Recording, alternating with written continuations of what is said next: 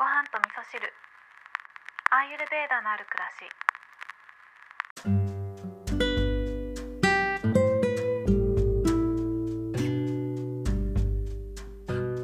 こんにちは。アーユルベーダアドバイザーの土井京子です、えー、昨日はですね、えー、土曜日ということで家でのんびりしていたんですけれども以前から、えー、1ヶ月ぐらい前にね注文していたぬか漬けぬか床用の桶が届きました、えー、これはですね木を丸ごとくり抜いて作ったえー、ぬか漬け用の桶になるんですけど、えー、結構ね高級品なのでねどうしようかなって思ったんですけどでもせっかくねあのおばあちゃんから受け継いだぬか床を、えー、ずっと使うのであればいいお家を作ってあげようと思ってね注文しました。でね、えー、同じタイミングでですね私がおばあちゃんに送ったお花が届いたそうでおばあちゃんからね連絡があってお花届いたよなんてお電話もらったんですけどでねぬか床を入れる桶をね作ってもらったよなんてお話ししたらすごく喜んでくれてそれとね、あのー、毎日ね手を入れなきゃダメだよなんて言いながらね、えー、ぬか床の、えー、管理がねできるようになったなんて偉いねなんてね、あの子供みたいな感じでね褒めてもらっちゃいました。すごくね嬉しかったです。でそんな土曜日だったんですけど、え一日中ですね実は私は、えー1日かけて音声の編集というのを やっていました。でこのポッドキャストもですね、まあ、回を重ねるごとにですねいろいろまあ私も成長してこれたのかなっていうところもあったんですけど、えー、ゲスト会をね今用意している最中なんですけどこのゲスト会がですねなかなか難しくって、まあ、一番いいのはあのアンカーのね、えー、アプリをダウンロードしていただいてお互いにアンカーで録音するっていうのが音質的には一番いいのかなと思うんですけど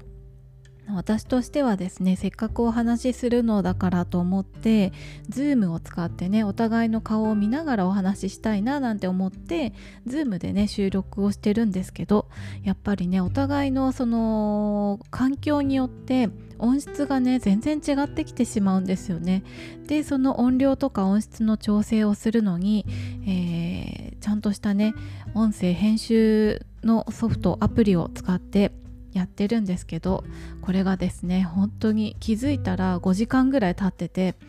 あのすっごく面白くて私もともとオタク気質なのでそういうことはねすごく大好きなんですよね。グラフィックソフトとかもね自力で覚えたりとかするぐらい、えー、オタク気質なんですけど今回も手探りでねこの音声編集アプリを使っていたところですね、えー、音を目で見るという面白いことをするんですよね。あのイメージしやすいと思うんですけどあの真ん中の棒が横線があってそこの上に波線がこう描かれるような形で音っていうのが視覚的に見ることができるんですよね。で編集ソフトを使いながら雑音をね消去したりなんかっていうことができるんですけどこれでね私すっごくアーユルベーダ的というか面白いなって思ったことがあったんですけど雑音のその周波数っていうんですかね雑音の揺らぎとその人の声の揺らぎっていうのが明らかに違うんですよね。なので最初は耳で聞いてあこれ雑音だから消そうなんて思ってやっていたのがだんだん目で見てあこの揺らぎは雑音だなっていうのが分かってきたんですよね。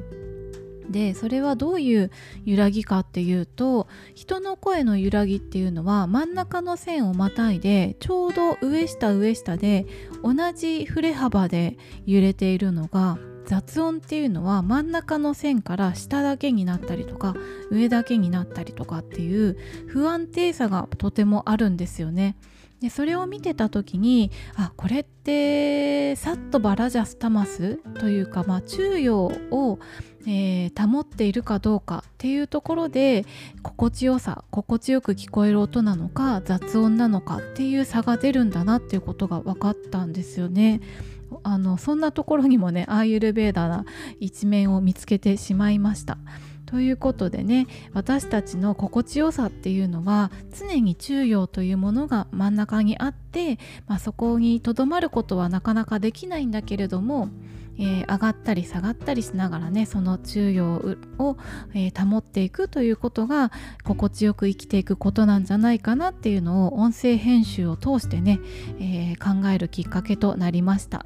はいではですね私が5時間かけて編集した ゲスト会は、えー、ここ数日中にね公開したいと思いますので、えー、楽しみにしていただけたらと思います。今日も聞いていただきましてありがとうございます。